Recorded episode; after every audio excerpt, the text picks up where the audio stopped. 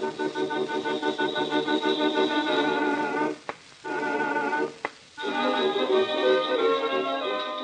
Adventure Calendar of Mr. Timothy Hope. A Christmas expedition in 24 letters. 24th December. My dear Lady Misericordia, I hope this letter finds you well. I genuinely really do. I hope both you and Viscount Fox are well and happy, and I wish you both congratulations on your engagement. Perhaps once upon a time the news of your wedding in your last letter might have upset me, but I have realized that I can now echo the spirit, if not the actual content, of your father's words when he heard the news. I should have known. Those two deserve each other. In fact, I have realized a good many things in the last day, some startling, and some simply startlingly obvious. I have realized, for example, that the man I have been calling Alf is not really called Alf.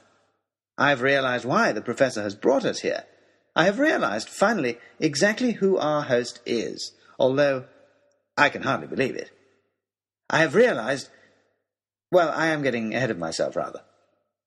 I expect you realized about Nicholas some time ago, my lady. Harry says she knew the moment we arrived. Henrietta has decided that she still likes the name Harry, even though she has dropped her disguise. So I can only assume that women's intuition is far superior to plodding male reasoning. It certainly explains Oxshott's peculiar obsession with him, at least. It seems that, as one might have guessed, the baronet was not the nicest of children, and Nicholas had on several occasions to miss out on his stocking on account of his awful behaviour. And Oxshott has held a grudge ever since. Not any longer, however. After the blow on the head from the polar bear, Roderick is a changed man. Quite a pleasure to have around, in fact, although he does have a tendency to get under one's feet while one is trying to work, pushing his toy train around and making puffing noises. Which brings me to the reason behind our whole expedition here. Perhaps you have guessed that as well. It makes perfect sense, of course, once you accept that our host really is who he says he is, and I'm afraid, after what I have seen and heard today, I'm going to have to accept that, no matter how silly it seems. Although how the professor ever convinced your father of the fact, I, I cannot even conceive. Perhaps even someone as stern as Lord Daunt never quite stops believing it somewhere in his heart. And indeed, if you could have seen him today, helping to organize the loading of the sleigh, I do not think you would have recognized him. If I was to mention the words laughing and singing in conjunction with your father, for example, I think you would place them in a list of things he disapproves of, not a list of things he might do on a regular basis with a giddy cheerfulness. Not to mention doing a little dance and slapping a private tutor on the back in a friendly manner. Both he and the professor have been quite enchanted with the sleigh, of course, which is, after all, why we have come all this way.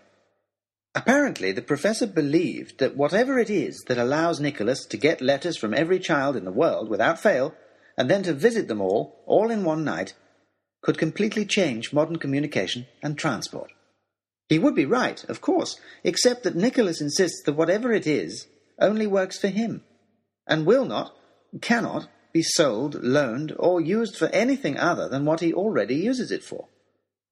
Your father, I think, has accepted that, but the professor still seems reluctant to give up on his dream, and keeps following everyone around, trying to take things apart and examine them, and generally getting in the way which is unfortunate, since Oxshott's shenanigans had already set us back on our timetable, and we had a lot of toys to repair and restore ready for Nicholas's big night tonight.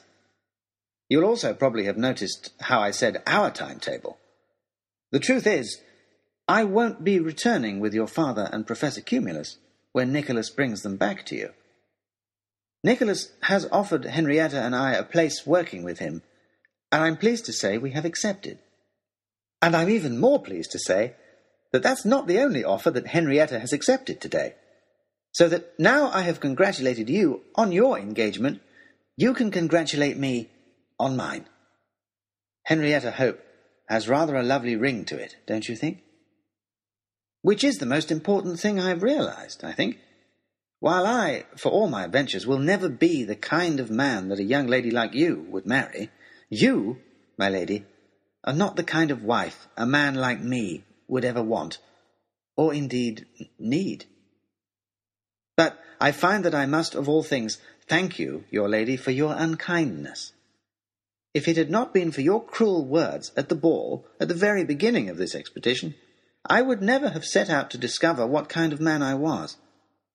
And I would never have found out. And I would never have discovered the most exciting adventure of all life here at the North Pole with Mrs. Harry Hope.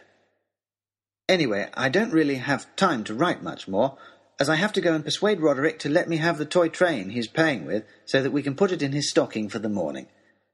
Nicholas seems to have decided that he can have it now. And there are, of course, reindeer to be harnessed, lists of names to be checked, packages to be packaged, and toys to be wrapped, and a thousand and one things to do and prepare tonight of all nights. Yours from Lapland on Christmas Eve. Timothy Hope, Esquire, no longer a tutor. A P.S. Tom isn't his name at all. It's a title, apparently. Tomte, in their language. And Alf, well, it's just how they pronounce elf. But I expect you had guessed that. P.P.S. And a very Merry Christmas to you all. The Adventure Calendar of Mr. Timothy Hope was written by Tobias Sturt and was read by John Millington and illustrated by Amanda Gray. The theme music was On a Christmas Morning by Prince's Orchestra from dawnofsound.com. Find out more at timothyhope.com gmail.com.